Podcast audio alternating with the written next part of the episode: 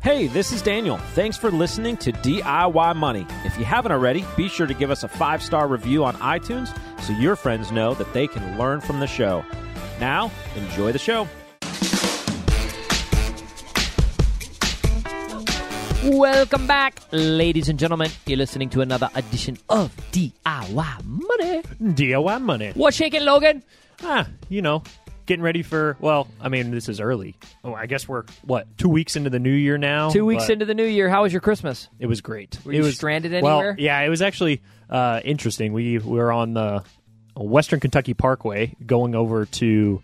Um, in-laws house and we got that terrible storm so we got stuck for about two and a half hours sitting on the highway behind a jackknife truck so Uh, but you weren't in Buffalo. i was yeah Wow. oh my gosh it's terrible It is terrible. It's I mean, wow. The the the people that were stranded, the deaths. I mean, it's just, gosh, that's all. Ugh. Anyways, It's horrible. Yeah. if you're up there uh, without power or struggling, I mean, we really.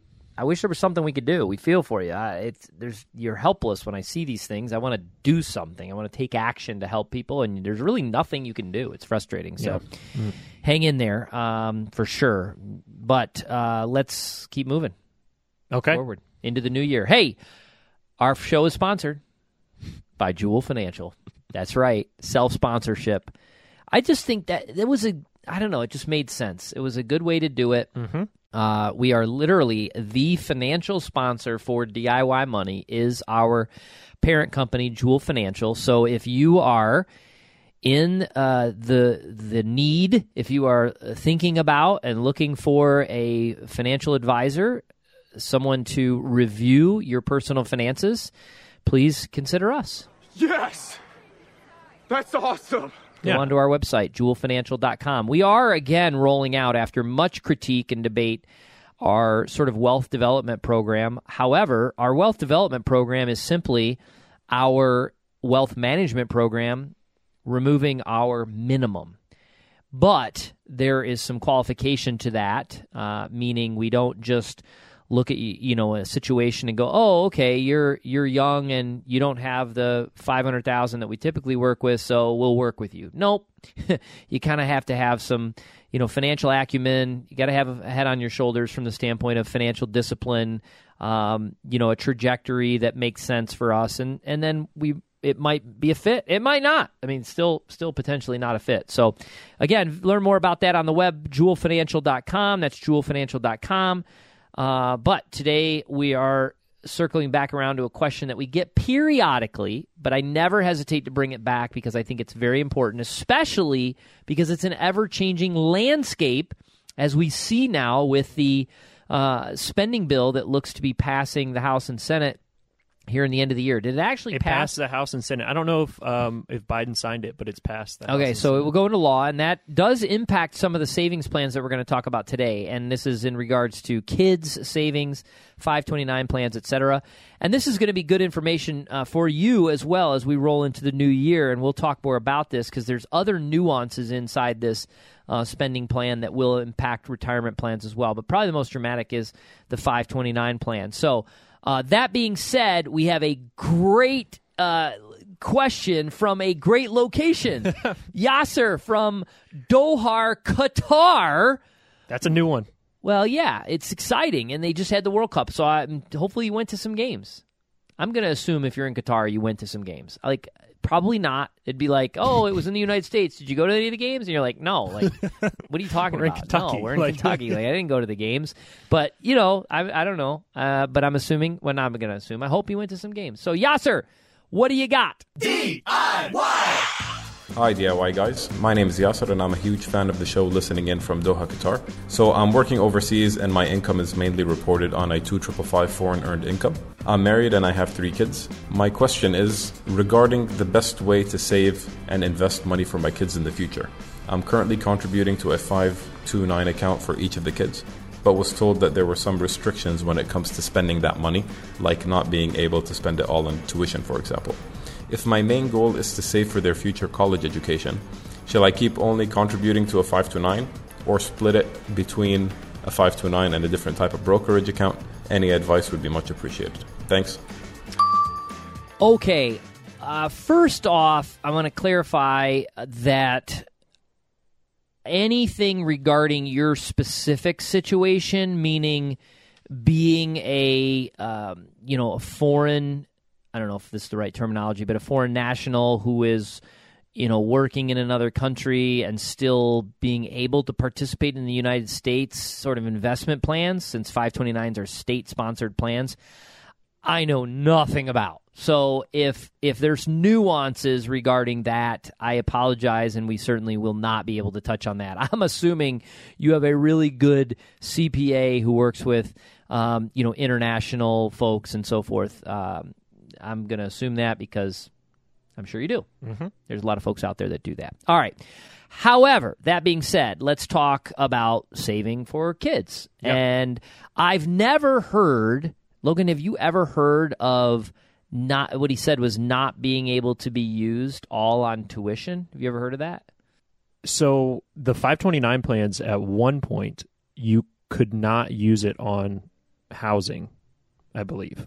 So the I think that has since changed in recent years that you can use it on housing, books, other expenses outside of tuition. Um, they've kind of expanded what a 529 can go towards, but originally the 529 was only able to cover the actual tuition expense. I'm obviously not a CPA nor a lawyer, nor do I work for the IRS. But I did stay at Holiday Inn Express last night. However, I have uh, helped folks to reimburse expenses for anything, anything to do with college education. Kid needs a new computer, bam, 529. Kid needs, you know, food for the semester, bam, 529. Oh, going on spring break, bam, 529. I mean, come on, you know, there's that that's there's a lot of flexibility there um, and ultimately I've not seen a situation where anybody has again, not saying this can't happen, but I've not seen a situation where somebody gets audited and they say, "Well, I need to see this expense." Maybe somebody out there has, and they said, "Yeah, my brother got audited and he wasn't able to use it for the kid's car that he was using." I don't know,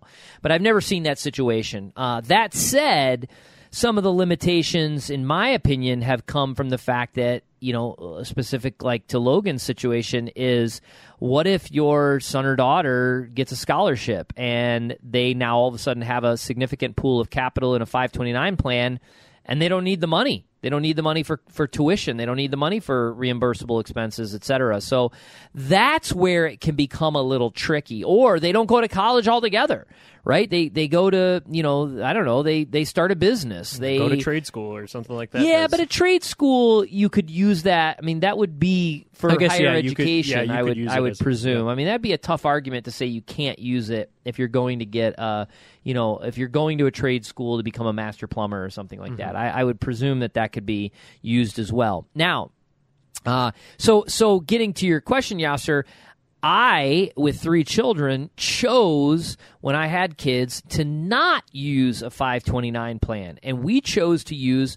custodial accounts. Custodial accounts are simply accounts for minors that are held by a quote custodian. Now, a traditional custodian, the terminology is that a custodian is someone who holds investment dollars. Charles Schwab, uh, TD Ameritrade, those are tradition. Fidelity, those are custodians. However, in this case, what it means is that it, you have an adult who acts as custodian over the money for the child.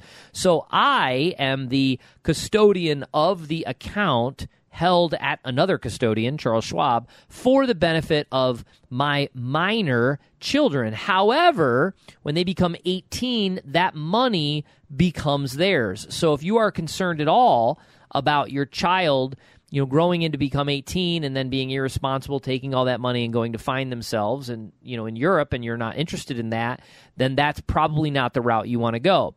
However, I firmly believed that if I could invest responsibly and grow that money for them and educate them in a manner at which point they turned 18 and would use that money in a responsible way, it was the best option. Why?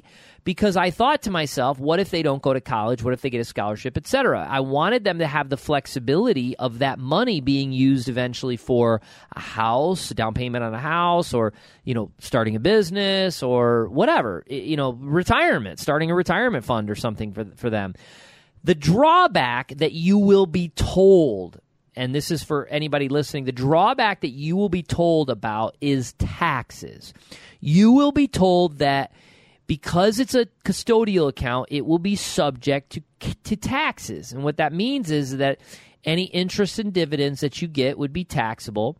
Any capital gains that you realize would also be taxable. My response to that is twofold. One, my child is in a zero tax bracket. That's number one. To which a CPA would respond and say, aha, but there's what's called a kiddie tax. To which I would respond and say, we will never meet the $3,000 or so threshold to trigger the kiddie tax. How do I know that? Because I will invest in things that don't pay significant interest and dividends. I doubt I'll get to the point prior to their age 18 that it would be around 100 grand because that's about 3% and if you had it all in the S&P 500 that's where you would trigger potential kiddie tax. But what about triggering capital gains on sales and such? Well, I've waited until a bear market, which is what we're seeing now, to offset some of the longer term gains they've had with some of the losses. So I've been able to take some short term and long term losses of things that just haven't worked out and sell down some of their longer term gains for no tax. The point being is, I have a 15 year old son who now has a significant amount of money in a custodial account for a 15 year old I've never paid tax on that money ever. He's never paid tax on that money ever at, at, this point. And we now have it positioned in such a way that when he turns 18, if he wanted to cash the entire thing out, I would highly frown upon that. But if he did and use it for, you know, again, tuition or whatever, then ultimately he would pay no tax on that as well. So with some proper planning, the custodial account, in my opinion, provides everything you want it to provide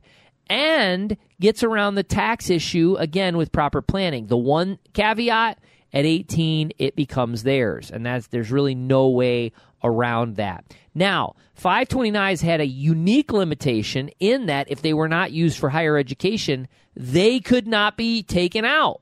There was an issue with that. And what happened is a lot of people, Logan's one of them, found themselves going through school and now having a significant amount of money in a 529 and they couldn't do anything with it until now. Yeah. I mean, you were stuck before. You had to pay a 10% penalty, pay taxes on any gains that came out of that 529. But in the recent spending bill that just came out, um, and, is supposed to be signed into law. I think it's it's on its way if it's not already there. Um, you now have the ability to roll over a 529 into a Roth IRA, but it's only the beneficiary. So, in instance, my parents built up money in a 529 for me. It was basically locked up and stuck. Um, I, I, felt like, okay, well, I can't get at this money without hitting a big penalty in taxes. So now, it's starting in 2024, it's not immediate, starting in 2024, I could have the ability to move that money and sweep it over into a Roth IRA. How about that? Uh, you mentioned the the beneficiary only, but you can change beneficiaries of a 529 at any time. Yeah, you could change it to, but you can't change it to like yourself. Like you couldn't as is the contributor. I don't think there's a way that you can switch it to your name. Like you couldn't switch it to your name and then roll it over to a Roth for Quint. Are you sure about that? Not sure, but that's kind of the language that at least the and there's an upside limitation, isn't there? It's limited to a certain amount of yeah, money. So here's some of the restrictions that there is. One, there's a thirty-five thousand dollar lifetime cap. So thirty-five thousand dollars total. This is an interesting part of it. The rollovers are subject to the annual Roth IRA contribution limit. So for 2023, that would be 6,500 um, for someone that doesn't have a catch-up contribution. So you could only roll over 6500 in that year, but you could do $35,000 total. So you could keep going until you got to the $35,000 contribution limit, not right. the level of the Roth. Right. And so, my understanding, I, I think, uh, this is kind of an inference, but if you're subject to that contribution limit, then that means you probably can't contribute to a Roth in addition to that. Yeah. The other thing is that I find interesting about 529s are, are they completely useless then, you know, based on my uh, example using custodial accounts? Not necessarily. Originally, 529s were for higher education purposes only, which meant you could not use them for private education. Uh, people who thought to themselves, well, I'm going to save and I want to save for college, but I also want to save for potential private school we would often look at what was called a Coverdell ESA, Educational Savings Account. They had much less uh, contribution limits. I think it was $2,000 annually. But the ESA was allowed to be used for preliminary education. A few years back, however, they altered the rules for 529 so that it could be used for preliminary education as well. So if you wanted to use it for private education, you could. One of the things that our family is considering is because my view is that my children and my grandchildren, if I'm so blessed to have them someday, may consider private preliminary education. I'm not a product of that, nor really are my kids. They did a couple years initially, but they're not products of that. But let's say that they decided, for whatever reason in the future, that they wanted to take advantage of private preliminary education. We have often thought about funding a 529 now in the name of our, let's say, our youngest child and then ultimately, when a grandchild was born, switching the beneficiary to the grandchild. Sort of a legacy planning tool for future primary private education, an, an, amount that could be used for that. So, I mean, think about it. You have the ability to put a, a, small sum of money now. My children are obviously young. They they certainly are not married. They do not have kids yet. You know, it's going to be a very long time even before those kids have kids, and then those kids go to co- uh, go to school but we could deposit money, grow that money considerably assuming that it did what it was supposed to do. And then if they wanted to use that money for private education. So it's something that i think my wife and i will do here in the in the coming years uh, for our children and the benefit of our children's children and potentially children's and children's and children's on after that. How many children do you have uh, 84. 84. Yeah. Congratulations. I mean, I could see this going on for for multiple generations because there's really no clause that says you have to use this over a certain generation. You basically could keep a 529 in a family in perpetuity, is my understanding. I don't yep. see any limitation to, to when that has to expire. And then you get your tax free growth and tax free withdrawals. Yeah, and I certainly don't see them coming back, Congress coming back and saying, oh, people, if they're 529s for too long, you know, yeah, and th- probably what their attempt was to be able to do the Roth was, you know, give people an out. That was good, mm-hmm. but again, get money out of there because if you get it out of the get it from 529 into a Roth, you know, even though it's not subject to required minimum distribution, at your passing, it will be subject to required minimum distribution, which basically means it comes out of there, goes back into circulation, and is allowed to be taxed again. Yeah, they just is, want to be. Yeah, they just want their tax revenue. Their exactly. Yeah, I think the one other interesting thing that says uh, is that your 529 has to be open for at least 15 years. And if you change the account beneficiary, that 15 year clock may restart. Interesting. So if I changed my name, if I changed it to my brother's name or something like that, he'd have to wait another 15 years before he could potentially roll it out into Got a Roth. It. I often wonder, and Yasser, you're probably not going to follow back up with this, but I often wonder, I mean, just out of general curiosity, why someone would be so adamant at this maybe at your children's young age to say no this is for college and only college. I'm just curious about that. Is there something that you glean you you know you think and again just out of curiosity because i know my middle son now i'm sorry my oldest son now assuming he stays on the trajectory, he may wake up tomorrow and decide to do something else, and that's perfectly fine. But if he stays on the trajectory he's not he's on, he should go to college for little to no expense, being able to take advantage of his swimming. I mean, he's become a, an outstanding swimmer, and he should be able to do that. Now, again, that may change for whatever reason. Maybe it's injured. Maybe it just doesn't play out that way. So a million things can happen. But if it does work out that way, then I'm going to be very happy that I have the money in the custodial account as opposed to a 529 for. Yeah. And the last thing I want to say about custodial is you mentioned briefly the education part that you do with it. I think the benefits of a custodial account as well is you can have a lot more options that you can invest in, but you also use it as a tool to teach your kids this is a company that you're investing in. You own a portion of this company, kind of the basics of owning stocks and and Yeah, investing in sometimes the that's good, market. sometimes that's bad. yeah, So so good when uh, you know early in Tesla's life we owned Tesla and and you know my I could tell my kids when we saw Tesla driving around. This is like five six years ago. You know, oh you own some Tesla stock. Oh that's great. You know, and then and then it doubles right from like.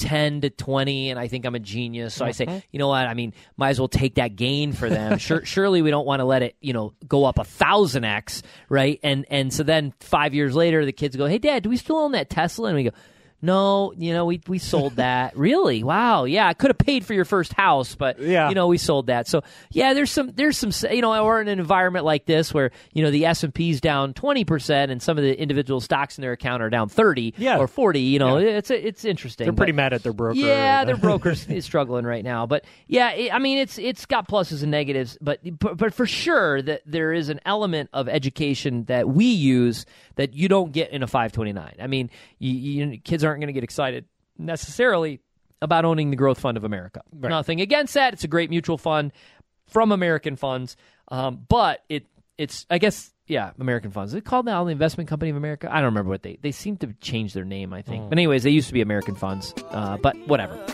All right, a great question, Yasser. Thanks so much for, for sending that to us, and awesome to know that we have a, a listener in Qatar. That's a lot of fun. Uh, all he did, and we need these questions coming. We had an email glitch for a little while, so if you sent a question in and it bounced back to you, please resend it. Um, that's podcast at DIYmoney.org. That's podcast at DIYmoney.org. And if we use it on the show, we'll send you a $25 Amazon gift card. Remember, friends, the secret to wealth is pretty simple live on less than you make, invest the rest. Do so for a very long time. Make it a great one.